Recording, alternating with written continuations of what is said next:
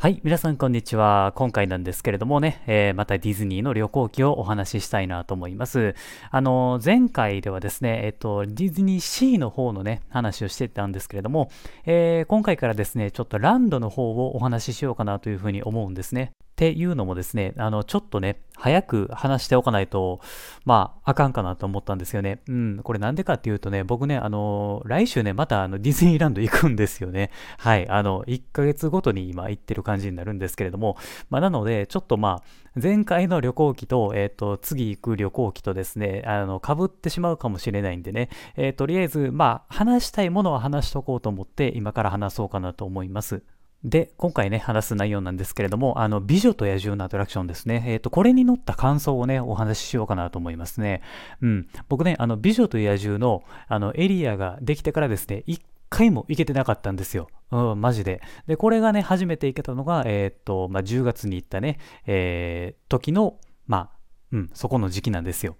まずね、これエリアがびっくりしましたね。あの、いつもね、このトゥモローランドの方から行くとですね、えー、まあちょっとね、あの、なんていうの、前、ほら、美女と野獣の前のエリアっていうのは、ゴーカートだったじゃないですか。あれがもうほんまに、かけらもなくなっていてですね、もう一歩、あの、そこに入ると、全く別世界が、えー、始まっていたんですよね。あの、美女と野獣の世界がそこに広がっていて、うわ、マジすげえなって思ったのが、えっ、ー、と、率直な感想ですね。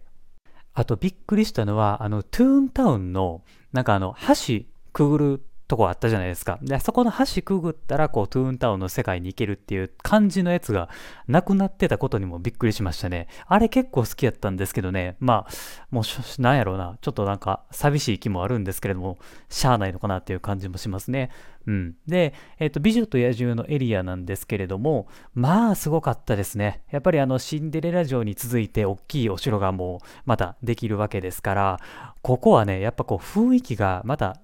違うんですよね。他のエリアと。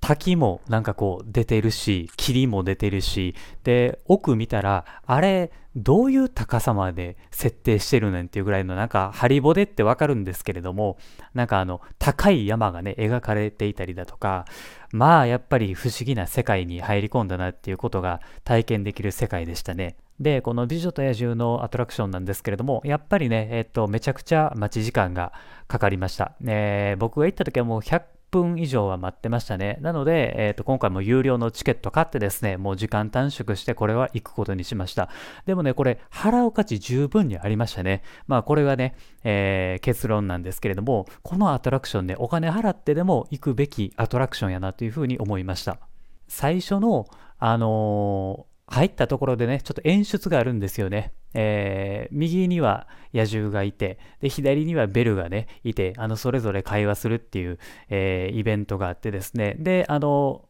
映画でもおなじみのあの、花ですよね。あの、花びらが散る前に、あの、好きな人を見つけろっていう設定があるじゃないですか。あれも忠実に再現されていたし、まあ、この時点からやっぱすごいわけなんですよね。で、ティーカップに乗っていくんですよね、あれ、あの、乗り物で。で、まあ、仕掛けがもう最新すぎて、すごいんですよね。えっ、と、それいつの間に出てきたのとかね、料理とか、食器とか、なんか、そういう仕掛けがね、やっぱディズニーうまいなと思ってですね、あの、見るべきところがね、ほんまにたくさんあるんですよね。あんまりね、こう全部言っちゃうとね、ネタバレになってしまうんでね、あの、ほんまにね、これはちょっと乗って体験してほしいんですけれども、まあ、簡単に言うとですね、あの、美女と野獣の映画のストーリーをですね、えー、ギュッともう短縮して、あの、僕たちがね、物語を体験できるようなアトラクションになってるんですよね。うん。あの中盤以降がですね、ものすごいですね。歌も最高やし、で、野獣とそのベルの駆け引きもあるんですよ。いろいろとね。もうそこも完璧やし、で、野獣が人間に戻る時もそうなんですけれども、まあ、目の錯覚をうまいこと使ってですね、あの、すごい現象が起こるわけなんですよね。これがディズニーマジックかっていう風にね、まあ思わされたわけですよ。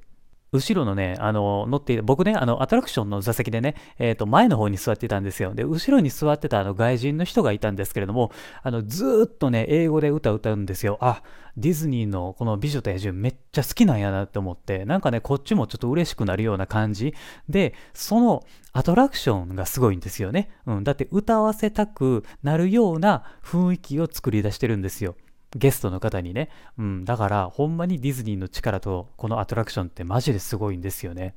多分、あのー、最新のアトラクションにして最強であり、最高の感動を与えてくれる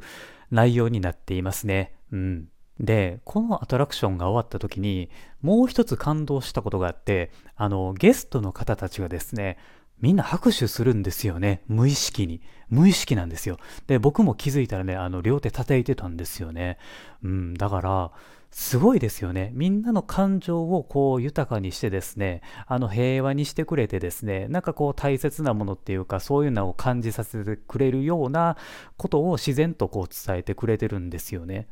だからね、あのディズニーランドに行った時は、あの絶対これ、最低でも1回は乗りたいなっていう風なまあ内容なんですよね。うん。だから次行く時も僕は乗ろうかなと思います。で、これね、ほんまに、あの、有料のチケット買って、あの、時間短縮して乗った方がいいですね。うん。あの、その価値マジで十分にあります。まあ、あの、今までね、結構乗った人がいるのであれば、やっぱりこう、普通のところの、えー、列に並んでですね、あの、美女と野獣のお城の中とかね、雰囲気とかそういうのを楽しんでもいいと思うんですけれども、まだ乗ってない人はですね、もうこれ、あの、チケット買って行った方がいいですね。うん、もう早くこの感動を味わってほしいっていうぐらいに、すごいアトラクションなんですよね。はい。というわけでね、まあ、今回はここまでにしようかなと思うんですけれどもね、えー、マジでこれはね、あの、乗った方がいいです。もう、うん、パーク行ったら市場に乗った方がいいかもしれない。それが美女と野獣のアトラクションでしたね。はい。というわけで、えー、今回は以上です。えー、今後もですね、まだディズニー旅行記ですね、えー、続きますんでね、楽しみにしていただければなと思います。はい。というわけで、今回は以上です。また次回のラジオでお会いしましょう。Have a good day!